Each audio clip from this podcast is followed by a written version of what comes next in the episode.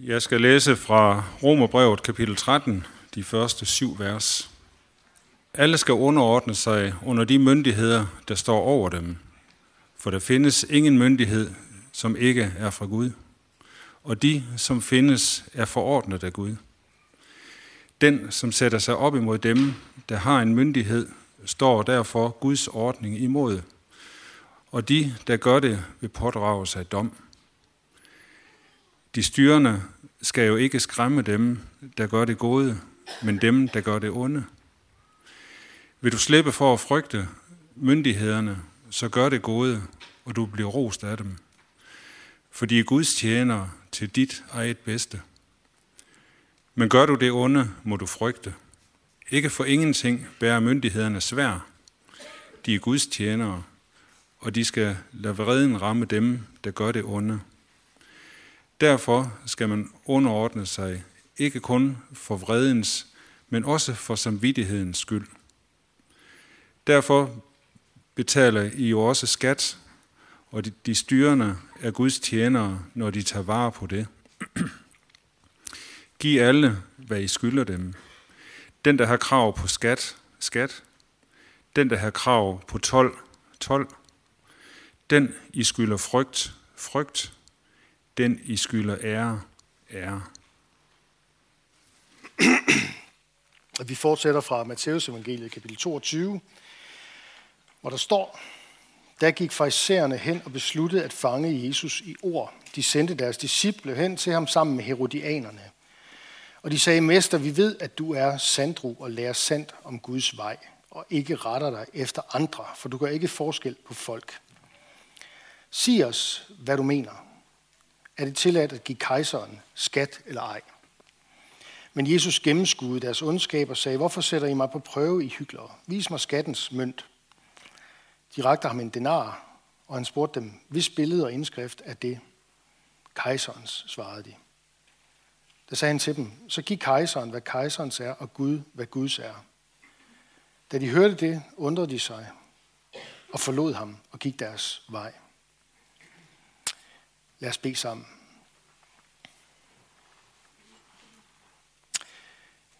Jesus, der er også noget, vi kan undre os over, når vi øh, åbner dit ord øh, og lytter til det her i dag.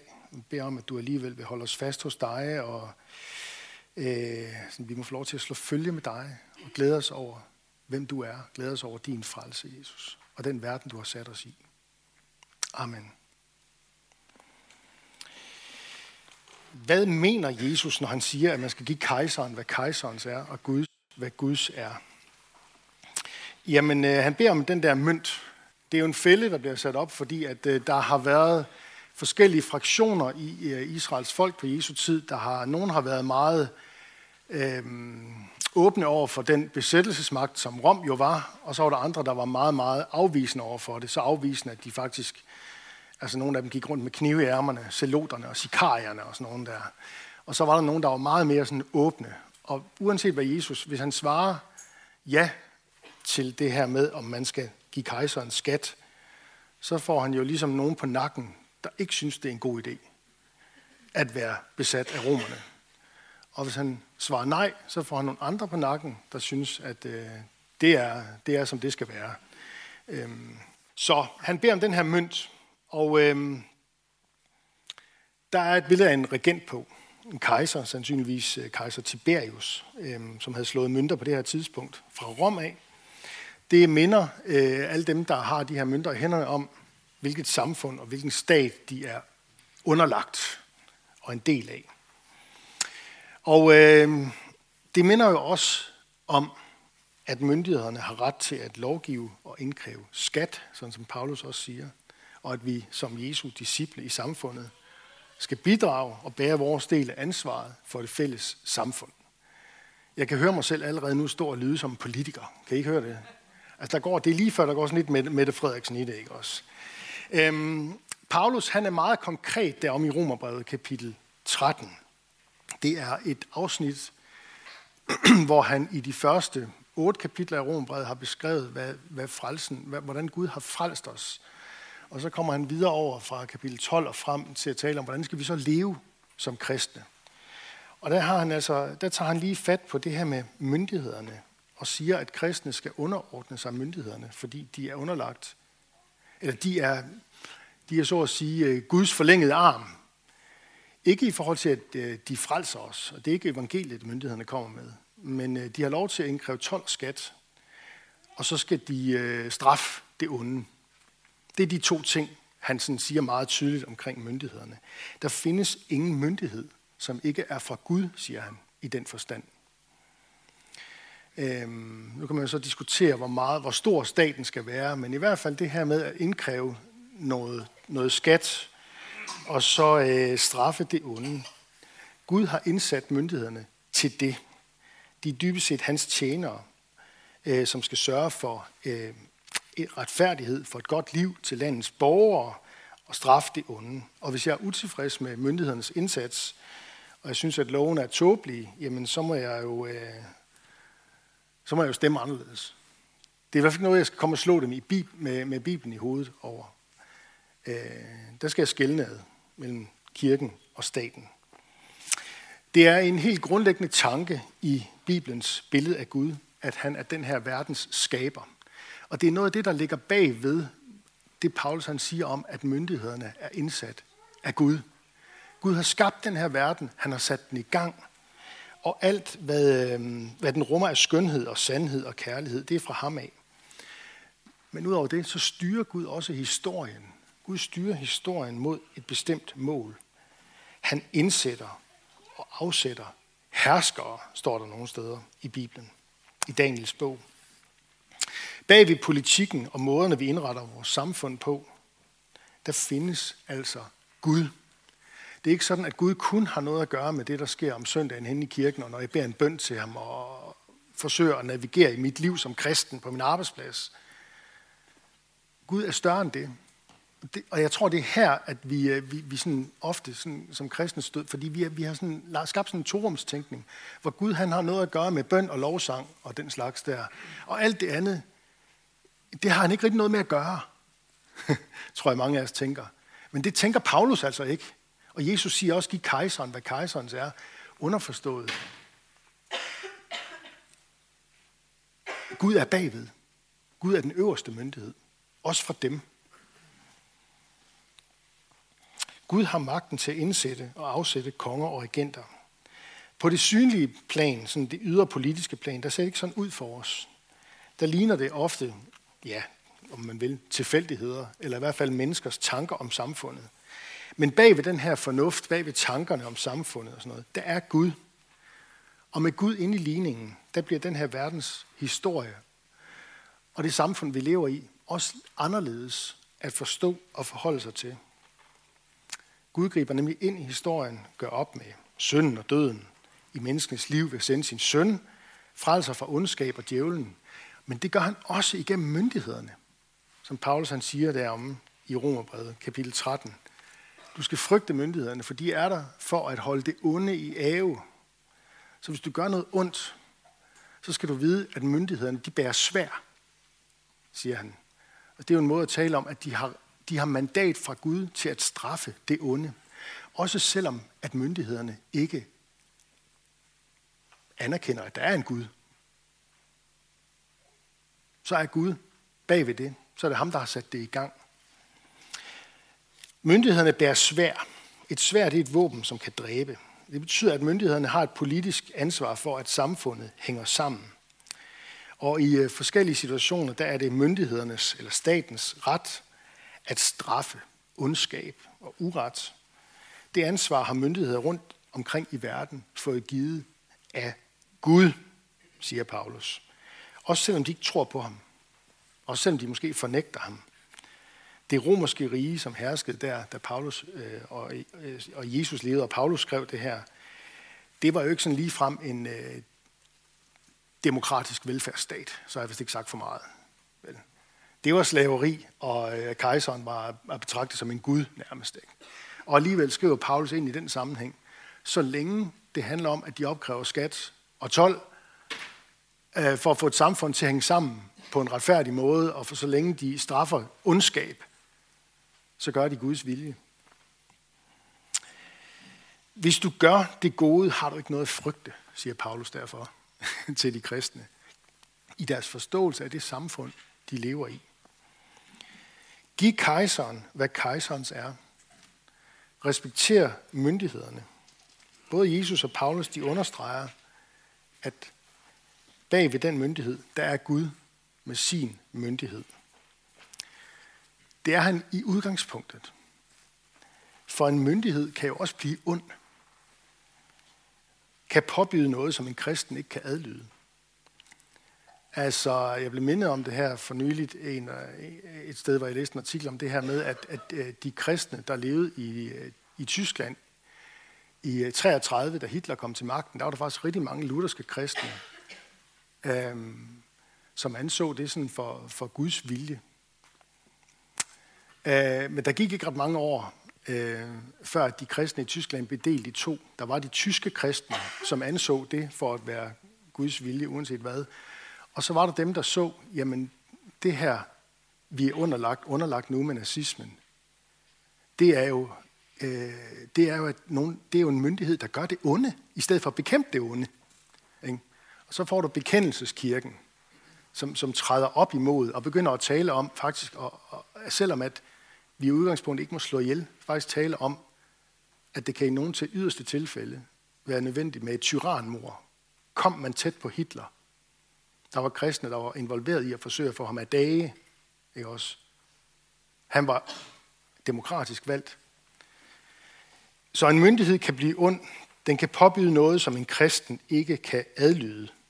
Vi har et stærkt eksempel på det i, øh, i øh, Apostlenes Gerninger, kapitel 5, hvor apostlene de prædiker i Jerusalem efter pinsedag, og så anholdes de af byens øverste øh, jødiske myndighed, Øh, rådet, som havde, øh, som havde magt til, at, hvordan skal tingene foregå i, i hovedstaden der. Og øh, de forbydes at øh, undervise og prædike og vidne om Jesus. Og øh, så svarer apostlene sådan her, man bør adlyde Gud mere end mennesker. Man bør adlyde Gud mere end mennesker. Altså i udgangspunktet er myndighederne indsat af Gud til at straffe det onde. Men hvis myndighederne selv gør noget forkert eller ondt, hvis myndighederne påbyder noget Gud, eller forbyder noget, som Gud har påbudt, eller påbyder noget, som Gud har forbudt, så må en kristen først og fremmest adlyde Gud. Jeg ved ikke, om vi har været i den situation. Jeg er lidt i tvivl. Nogle gange, så når jeg tænker tilbage på coronaen, så kan jeg godt komme til at tænke, det der med, at man skulle vise et pas for at komme til Guds tjeneste, ellers så kunne man ikke den lå for mig meget, meget, meget på kanten af, og myndigheden kunne tillade sig det i virkeligheden. Jeg var virkelig anfægtet over det.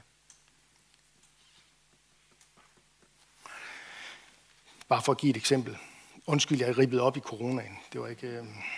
Men myndigheder, som straffer det gode og belønner det onde. Myndigheder, som straffer det gode og belønner det onde. De gør ikke det, som de skulle være indsat til af Gud. De gør ikke det, som Gud ønsker af dem. Det er ikke en carte blanche, det her, som Paulus skriver, og det, som Jesus siger med at give kejseren, hvad kejseren er. Det er ikke en carte blanche til myndighederne til at gøre hvad som helst. Det er det altså ikke. Men det er et udsagn om, at Gud har sat den her verden i gang, og han styrer den her verden mod et mål. Ikke bare ved, at præsten står og prædiker i kirken, men faktisk også ved, at der er nogle politikere, der forsøger at få et samfund til at hænge sammen. Så hvis man straffer det onde, så gør man Guds vilje. Og så må man også gøre indtale, eller kræve, afkræve tolv og skatter, det der, ikke også? Gud han ønsker nemlig orden, fred, og at vi tjener hinanden og elsker hinanden. Det er også derfor, at vi som kristne øh, beder for myndighederne. Øh, vi beder for alle dem, der er blevet betroet magt og autoritet i kirkebønden. Øh, når Paulus han skal vejlede Timotius om øh, bønden ved gudstjenesten i den menighed, de har stiftet sammen, menigheden i Efesus, hvor han har efterladt, rejst derfra efter tre års øh, undervisning der, og så, så efterlader han øh, øh, Timotius der, og så skriver han i sit, i sit brev til Timotius, øh, i 1. Øh, Timotius øh, kapitel 2, jeg formaner der først af alt til bønder og anråbelser, forbønder og taksigelser for alle mennesker. Og så fortsætter han, bed for konger og for alle i høje stillinger. Så det der med, at når, når, når vi samles som kristne, og, og beder også for konger og myndigheder og dronninger, hvordan man nu formulerer det, vi beder for enhver, der er blevet betroet magt og autoritet i samfundet. Så har vi, øh, så har vi Paulus' ord for, at det er sådan, det skal foregå. Bed for konger og for alle i høje stillinger, så vi kan leve et roligt og stille liv i al gudfrygtighed og agtværdighed. Når han fremhæver myndigheder og alle i høje stillinger, så er det jo fordi, at deres handlinger, det som de, den måde, de regerer på, afgør jo øh, rigtig meget øh, i samfundet, påvirker samfundet i høj grad. Og så mindes vi som kristne om, at Gud har indsat den her myndighed til at holde orden og skabe fred og bekæmpe ondskab. Og når han så bruger det i en sammenhæng, hvor det handler om at bede, så kan man sige, så kan man også sige det på den måde, at vores bønder kan påvirke afgørelser på højeste niveau. Tro på Guds magt og tro på bøndens magt. Også i forhold til det. Mm. Hvis myndigheden de bærer et øh, politisk svær, kan man sige, som skal straffe øh, ondskab og, og sørge for retfærdighed i samfundet, så bærer kirken et andet svær. Paulus han taler om det i Efterbrevet, at man, øh, man, skal, man, skal, man skal tage iklæde sig, eller tage åndens svær i sin hånd.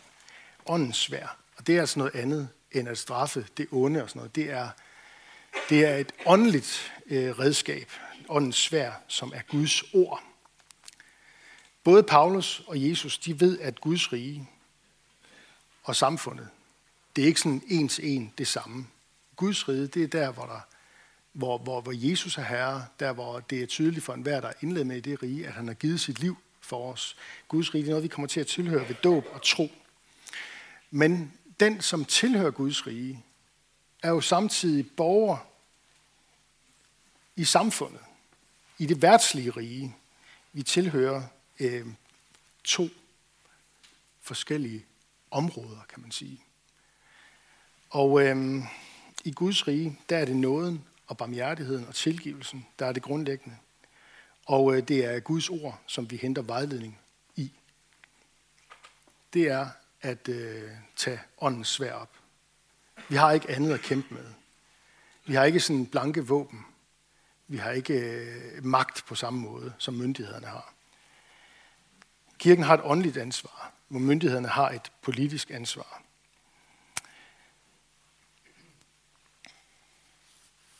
Ja. Um,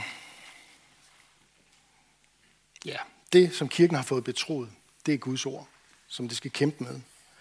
Og kraften i Guds ord, det er en umådelig stor kraft, som Guds ånd bare venter på, at vi slipper løs i menighederne. Den, der har ører, skal høre, hvad ånden siger til menighederne. Sådan som Jesus siger i de syv breve om Johannes åbenbaring. Gentager det til alle syv menigheder. Den, der har ører, skal høre, hvad ånden siger til menighederne. Og det, ånden siger til menighederne, det er det, der står i Guds ord. Det er i overensstemmelse med Guds ord. Guds ord og Guds ånd bærer vidensbyrdet om Jesus ind i den kristne menigheds hjerter, men også videre ud i verden og i samfundet. Sådan at mennesker kan tage imod Jesus, omvende sig til ham og tage imod Gud. Sådan at mennesker kan give Gud, hvad Guds er. Lad os snakke om det til sidst. Hvad betyder det her med at give Gud, hvad Guds er? Jamen, når vi læser i, øh, i Guds ord, som jo er vores udgangspunkt for at forstå, hvad det er, så er øh, den første ting, du kan give Gud, det er jo det, vi også gjorde ved indledningen. Der er en opfordring til at give Gud din synd. Den vil han gerne have. Gud vil gerne have din synd. Han mener, at den tilhører ham. Det er ikke meningen, du skal bære på den. Det er meningen, du skal give den til Jesus. Giv Gud, hvad Guds er. Giv din synd til ham.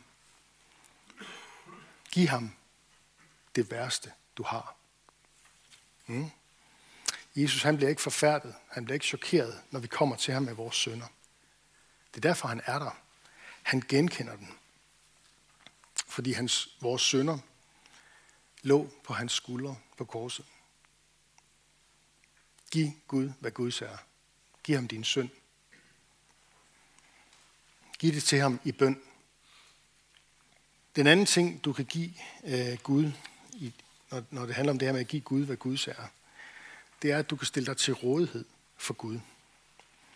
Paulus han taler om det sådan her i, øh, i Romerbrevet, kapitel 6. Så siger han sådan her, øhm, i kapitel 6, vers 13, Stil ikke jeres lemmer til rådighed for synden som redskaber for uretfærdighed, men stil jer selv til rådighed for Gud, som levende, der før var døde, så I bruger jeres lemmer for Gud som redskaber for retfærdighed. Når nu Jesus har gjort alt for dig, og du har fået lov at give din synd til ham, så brug dig selv. Stil dig selv til rådighed. Brug dig til at tjene Gud og dine medmennesker. Gud kan gøre dig til et redskab for sin fred. Han kan gøre dine hænder til sine. Han kan bruge din tunge til at få sagt noget til et andet menneske. Han kan gå med dig, når du går på dine ben, der hvor du går hen og møder et andet menneske, som har brug for at møde den Gud, som du har mødt. Gud ønsker at bruge dig og bruge dine ressourcer og din menigheds ressourcer til at række ud, til at trøste, til at bringe håb, til at bringe nyt liv. Giv Gud, hvad Guds er. Stil dig til rådighed for Gud. Og så den sidste ting, jeg vil nævne, det er det med at give Gud din tak og tilbedelse. Vi møder det igen og igen og igen i både det gamle og det nye testamente. At dybest set, så er vi mennesker skabt til at tilbede Gud. Og det kan vi gøre på mange måder. Vi gør det her ved at lytte, ved at bede, ved at lovsynge, når vi mødes til gudstjeneste. Men vi gør det også, når vi gør vores arbejde ude i samfundet. Og gør det på en ordentlig måde, når vi studerer osv. At vi er gode kolleger, og vi gør det så godt, som vi nu kan. Det er også tilbedelse. Det er tilbedelse. Det er tak til Gud. Og gør det. Lev livet i en, en, en tydelig erkendelse af, at det her, det har jeg fået givet af Gud, og der skal gå en tak tilbage til ham, og en tilbedelse tilbage til ham. Alting sker for jeres skyld, siger Paulus i 2. Korintherbrev, kapitel 4, vers 15. Han siger sådan her til menigheden. Alting sker for jeres skyld, for at nåden kan nå til flere og flere, og dermed forøge taksigelsen til Guds ære. Når vi lever som kristne i hver vores hverdag, når vi fejrer Guds tjeneste, så rækker Gud os sit levende ord. Guds ånd bevæger sig iblandt os. Jesus er til stede hos os for at give os det bedste fra ham af. Og det vi kan give tilbage, det er vores tak og tilbedelse. Det er vores sønder. Og så kan vi stille os til rådighed for ham. Giv myndighederne, hvad myndighedernes er. Hvad myndighederne er. Myndighedernes er, giv, hold landets lov, betal din skat, snyd ikke nogen, hvis du gør det, så er det dybest set Gud, du snyder, for det er ham, der har indsat dem til at afkræve det. Og giv så Gud, hvad Guds er. Giv ham din synd, giv ham din tak og tilbedelse, og stil dig til rådighed med din krop, med dine evner, med dine ressourcer. Lad os bede sammen.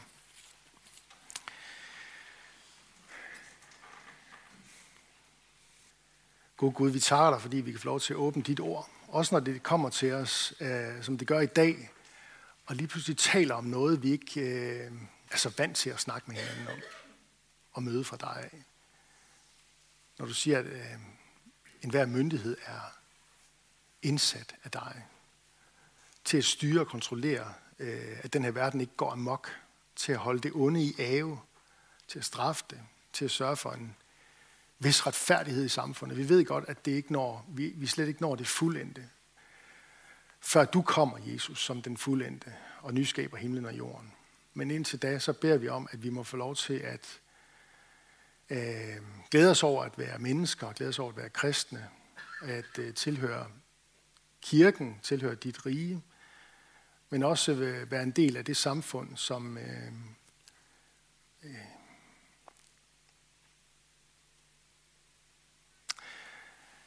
som er der, hvor vi nu hører til, og hvor du har sat myndigheder til at øh, regere øh, på vegne af dig. Vi tager dig for fællesskabet omkring gudstjenesten. Tak fordi vi kan mødes i frihed og tilbe dig. Udrust os med nådegaver til fælles gavn og opbyggelse. Vi beder for menighedens børn, både de fødte og de ufødte. Beskærm du dem og lad dem få lov at vokse op i tro på dig. Vi beder for menighedens konfirmander og unge. Lad dem vokse i tillid til dig. Vi beder for ægteskaberne og de, som lever alene. Giv os din kraft over vores liv og samliv. Vi beder for området, vi bor i, at du, Jesus, må blive kendt, troet, elsket og efterfulgt her. Vi beder for Niels Jørgen Fogh, menighedens vejleder, vil sige ham i hans tjeneste.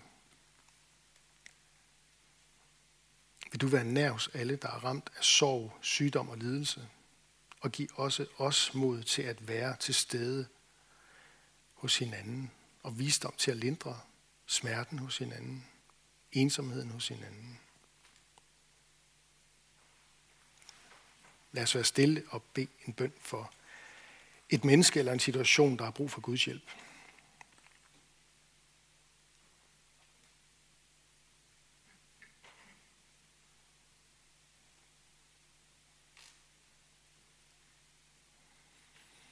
Vi beder for din kirke ud over jorden. Vi beder særligt for dem, som øh, lever i verdens brandpunkter og forfølges for dit navns skyld. Vi beder for de folk og lande, hvor krigene raser og lidelsen håber sig op. Trøst de sørgende, helt de sårede, befri de bortførte, beskyt de uskyldige og væveløse, og lad de skyldige og ansvarlige stå til regnskab. Lad der komme fred mellem mennesker og folk, og lad mennesker finde deres fred i dig. Vi beder om, at evangeliets lys må skinne blandt denne verdens muslimer, så de omvender sig og lærer dig at kende som den eneste sande Gud, Jesus Kristus. Og vi beder for de jødiske folk, vi beder om fred i Jerusalem, vi beder om, at du vil udgyde nådens og bøndens ånd over dem, som du har lovet. Og så beder vi om, at de gode nyheder om dig, Jesus, er der må få fremgang i Danmark. Vend vores hjerter og vort folks hjerte til dig. Og vi beder for alle, der er blevet betroet magt og autoritet. For konger og alle i høje stillinger. Regeringschefer osv. Hjælp dem og os til at værne hinanden imod uret og vold.